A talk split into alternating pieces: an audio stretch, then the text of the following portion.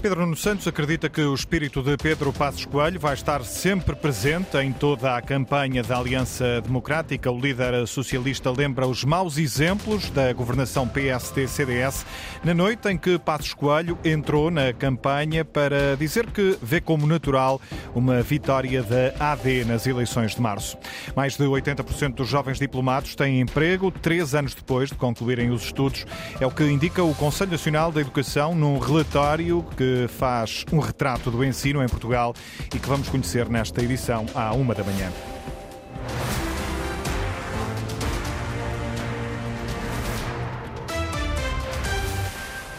Para o secretário-geral do PS, o espírito de Pedro Passos Coelho vai estar sempre presente em toda a campanha.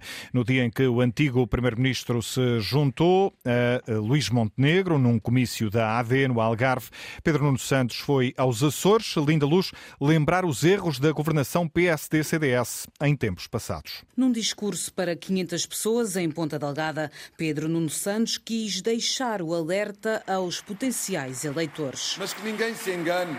As soluções não estão nas direitas. As respostas do PSD são ineficazes, são injustas e são caras. O candidato a primeiro-ministro recua no tempo, invoca o governo de Pedro Passos Coelho e lembra o que diz ser as malfeitorias do PSD. Porque, tal como Pedro Passos Coelho lembrou, Luís Montenegro foi o seu líder parlamentar, o homem que apoiou e aprovou todas as malfeitorias foram feitas ao povo português entre 2011 e 2015.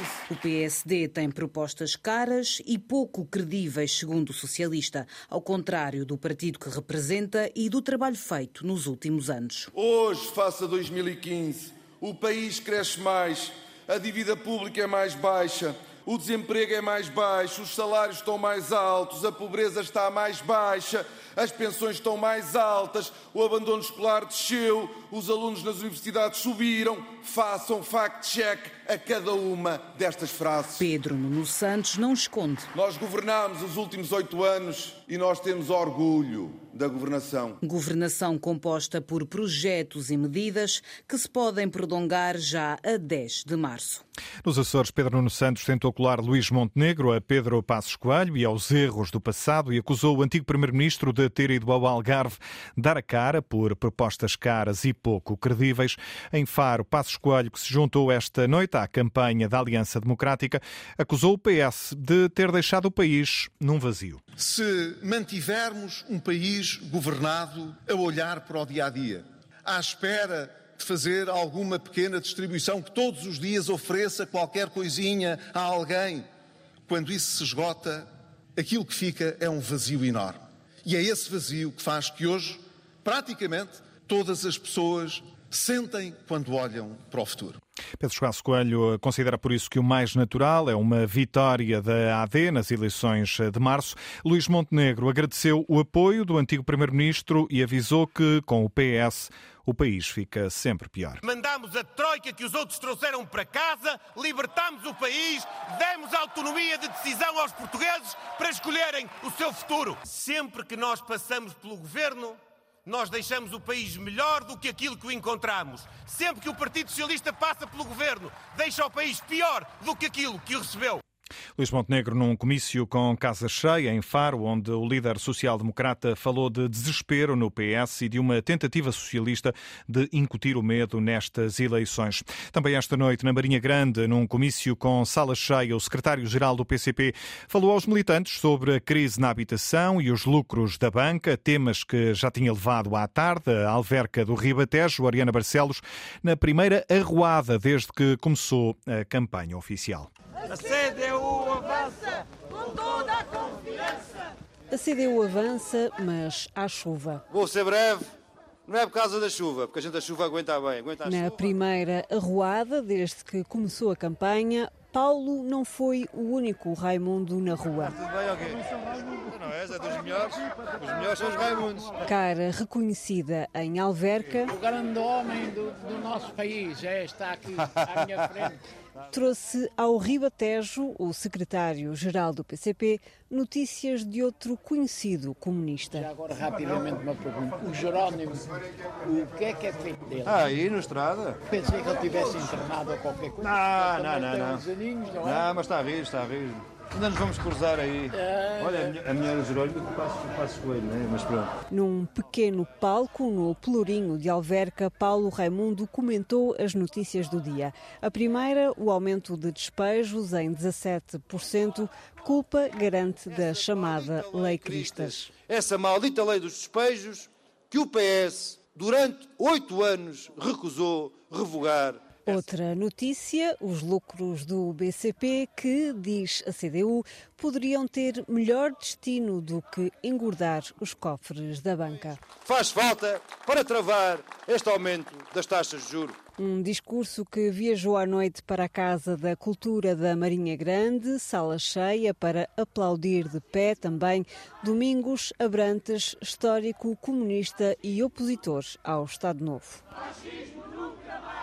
Um retrato da campanha da CDU, estes e outros argumentos da campanha eleitoral para ouvir nos noticiários à hora certa, na Antena 1 e também nos jornais de campanha depois das eh, nove e meia da manhã e das cinco e meia da tarde.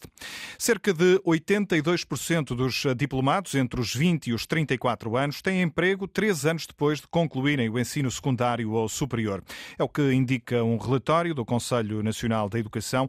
O documento divulgado esta esta terça-feira mostra ainda que em 2021-2022 quase 100 mil alunos estrangeiros frequentavam escolas portuguesas.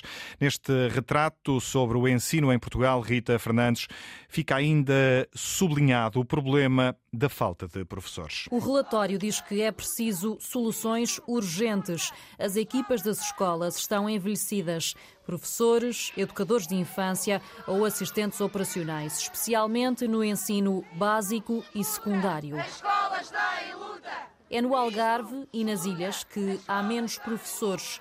O Conselho Nacional de Educação, que escreveu o relatório, considera essencial tornar as carreiras na educação mais atrativas. Pede também mais atenção aos problemas dos alunos.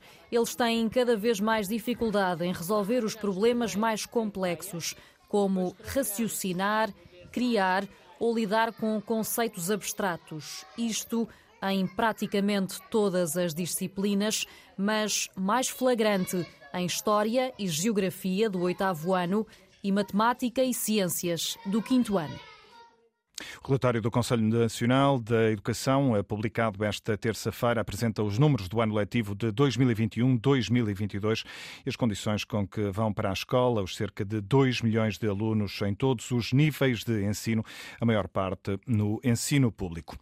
O presidente francês eh, não exclui a possibilidade de enviar militares eh, dos países ocidentais para a Ucrânia. Ainda assim, Emmanuel Macron, que organizou hoje mesmo mesmo um encontro de alto nível em Paris, um encontro eh, sobre o apoio contínuo à Ucrânia, admite que, nesta altura, ainda não há consenso entre os aliados sobre esta matéria. Tudo a été évoqué ce soir, de maneira tudo foi lembrado esta noite de uma forma livre e direta. Hoje não há consenso de forma oficial e assumida para enviar tropas terrestres, mas em dinâmica nada deve ficar excluído. Faremos o que for preciso para que a Rússia não ganhe a guerra. Durante este encontro, Emmanuel Macron avisou também que os países europeus devem estar preparados para um possível ataque da Rússia nos próximos anos. As notícias há uma edição de Nuno Rodrigues, simultâneo Antena 1 Madeira, Antena 1 Açores, RDP África e RDP Internacional. Toda a informação em permanência em notícias.rtp.pt.